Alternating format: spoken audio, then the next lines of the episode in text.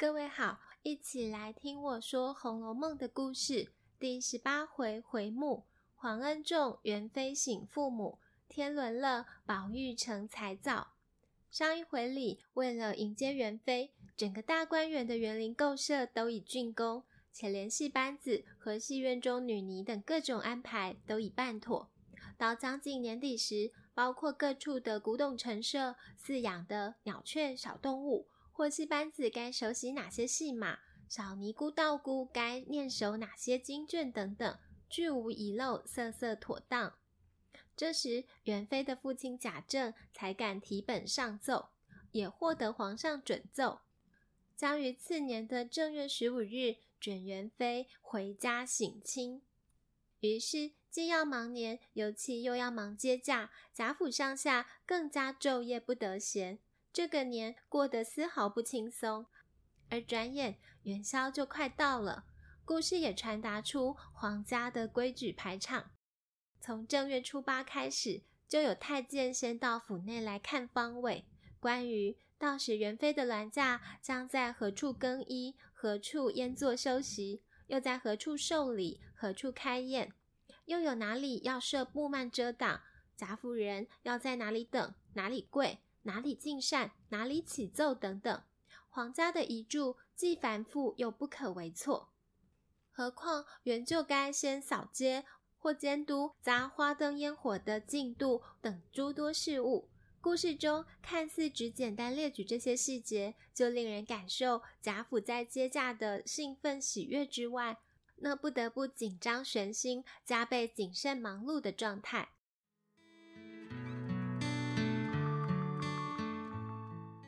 终于，众人引颈期盼的十五元宵节到来。这日清晨，由贾母率领贾府凡有爵位的女眷，都以按品大装，也就是按爵位品级着正式的礼服装扮，早早就立在荣国府大门外等候。不但如此，整条荣宁街都已封街，男子们更候在西街外，大家并声练气，周遭一片去静。没想到久久才看到一位太监乘马而来，竟说还早呢。娘娘过午才用过膳，至有初，也就是傍晚五点多，才进大明宫看灯请旨，只怕到戌时，也就是晚间七八点才起身呢。于是贾府人才敢稍微松懈，暂且自便。不过，这位太监可不是好心，专程免于贾府人苦等而先来通报的。虽然娘娘銮驾未到，但不多时便有一起一起的太监人等先来，各按方位预备着。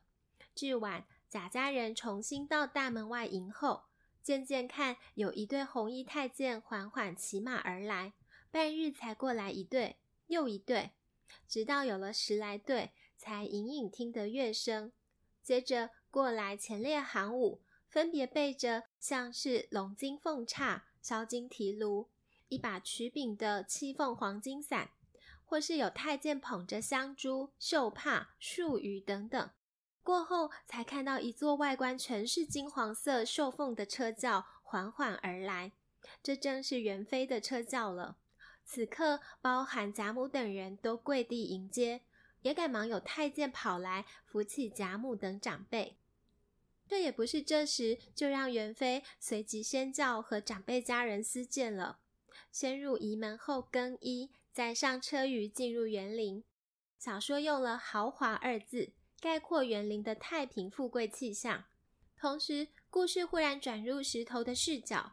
一番回忆感慨，说当初在大荒山无稽崖，何等凄凉寂寞，多亏有那僧道将自己吸来这繁华人间见见世面。又忽然再转回了元妃的观感，他默默叹息，这场面实在是奢华过费了。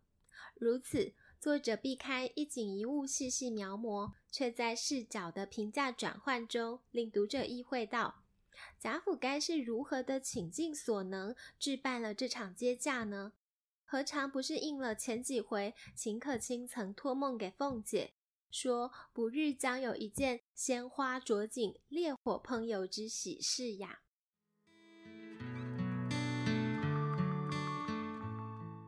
元妃撤驾入园林后，也曾登舟游览。即使是久居宫中如他，也赞叹大观园给元宵灯火装点的堪称是琉璃世界珠宝乾坤。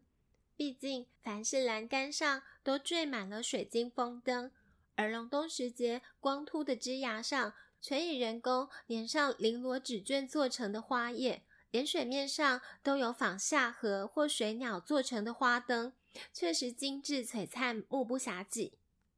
而让元妃更为惊喜的是，她听说这各处景致或院落上的题匾，多半是宝玉和众姐妹所做的。事实上，元妃身为长女，和她的小弟宝玉年龄落差较大。当宝玉才三四岁时，他便常带着幼弟教他读书识字。是以，他俩名分虽是姐弟，情谊却更亲如母子。因此，当他知道宝玉有如此的才华，也能亲力你做了，自然十分欣慰。这时也才知先前贾政为何偏要带着宝玉入园提咏的用心了。元妃有赏之后，将各处题匾一一修正或重新赐名，如大观楼原题为“天仙宝镜”，实在太过，他便忙命人换成“省亲别墅”四字。那既已来到大观园正殿，元妃还得登座受礼，也就是由殿上一一传谕，让家人按品级来见礼。但元妃怎能回到自家，还让长辈对她跪拜行礼呢？不过是得行礼如仪，又一一免过罢了。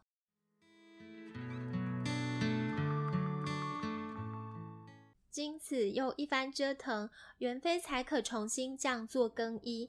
出园子，移驾到贾母房内，唯有此时，元妃才能稍微回归贾府女儿的身份，得以稍露真情，说得上一二句家常话。然而，她却禁不住先垂泪，和祖母、母亲等呜咽对泣，好半天，她才强颜欢笑说。当日记送我到那不得见人的去处，好容易今日回家，娘们儿一会不说说笑笑，反倒哭起来。一会子我去了，又不知多早晚才来。说到这儿，又不禁哽咽哭泣。他们便这样带泪私见。元妃又特地传了黛玉、宝钗来见，而他的父亲贾政则只能帘外请安。元顺也恳切地对父亲诉说。田舍之家终能长聚天伦，而吾家富贵已极，却骨肉各方，终无异趣。那贾政不过只能含泪拿些效忠朝廷的大道理劝勉罢了。至于元妃最挂念的宝玉，却不在现场，因男子非传旨不得擅入。元妃忙命他进来，拉着手将他搂在怀中，既欣慰又感慨宝玉已成长不少。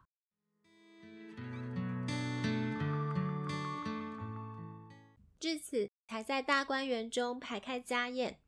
元妃携家人再重新款步游园，之后来到正殿席上，再亲笔为各院宇落款赐题。比如先前宝玉题为“有凤来仪”的，就赐名为潇湘馆；红香绿玉赐为怡红院；横指清分则是恒芜院；而杏帘在望，便为幻葛山庄。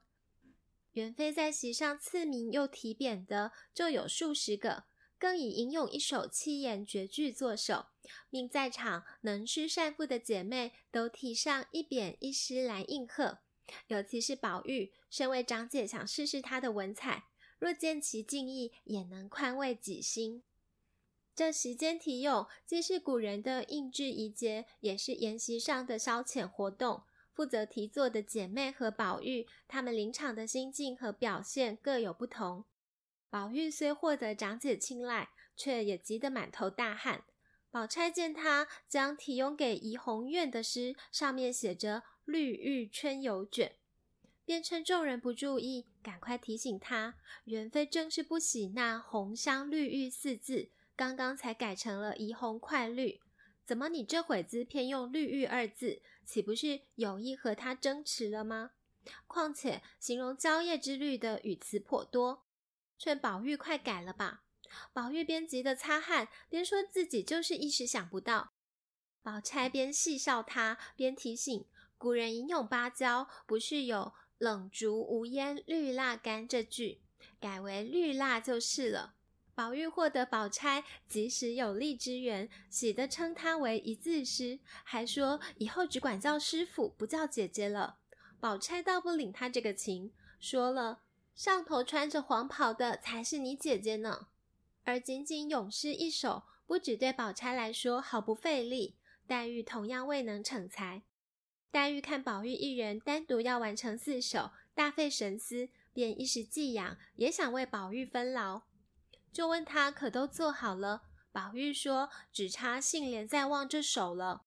黛玉先让他写好另外三首，便略低头一想，迅速就吟成一律，遂写在纸条上，揉成纸团，丢到宝玉面前。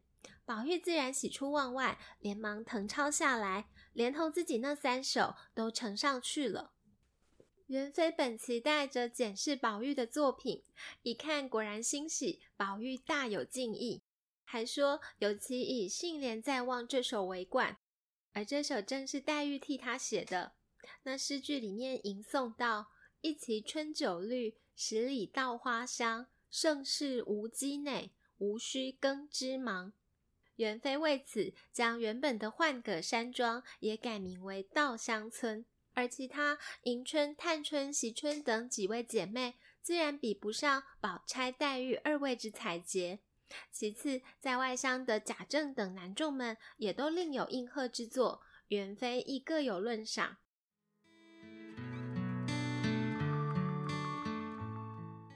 待做完了诗，便该要看戏了。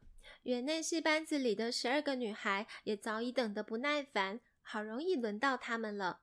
元妃点了豪艳、奇巧、仙缘、离魂这四出戏。这小戏班子却唱作得极好，尤其名为灵官的这位，元妃额外赏赐，还下旨要他再唱两出。这灵官也是个恃才心傲的，那负责管理戏班子的贾强命他做《游园惊梦》这两出，他偏不从，说这并非是他所担任的角色行当所演，因此执意要做《相约相骂》这两出。元妃惜才，不但不责怪，还要贾家人对他好生教习。各位听众，我们曾提过，在《红楼梦》里提到吟咏创作，必定如案头制帽一般，依据个人的心性禀赋，写下各自不同文采的章句，绝无敷衍。即使像黛玉和宝钗一般出众，但两人性格思考不同，自然也就做出格调迥异的佳作。而巧妙的是，细细品读诗句当中，往往还隐含了个人的未来命运。除此外，点戏关系也不容错看。在与《红楼梦》同时代的脂砚斋批语中就提示了，元妃所点的四出戏——豪艳、奇巧、仙缘、离魂，对贾府家运和人物发展各有隐喻。像是豪宴这出，就暗伏贾家之败；奇巧。竟暗伏元妃之死，仙缘是暗示将来男方甄家那位宝玉来贾府送玉的情节，而离魂则暗伏黛玉之死。这些在情节尚未明朗前，读者自也未能了然领悟，但其隐隐然不祥之预兆，便常在有意无意间为故事蒙上一层阴霾。加上元妃入宫后，想是头一回，竟能有回到本家省亲的机会，因此喜中带悲，于欢宴里充满了泪水和隐忍的悲思，再再都灼染了《红楼梦》以悲剧作收那股宿命式的愁闷感。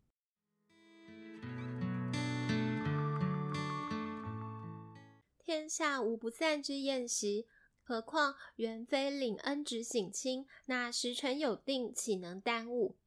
这场元宵家宴就作寿在元妃对上下家人各自不同的节礼恩赏中。然而，不管什么时代或身份地位，物质财富何尝真能比得上家人朝夕陪伴共处的真实情谊呢？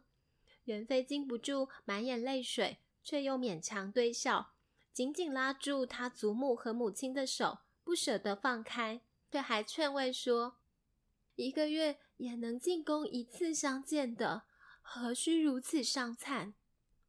是的，元妃说来年万不可如此奢华破费，她也要长辈们定须好生珍重。然而来年的贾府是否还能有这番光景呢？各位听众，欲知后事如何，且待下回分解。谢谢收听。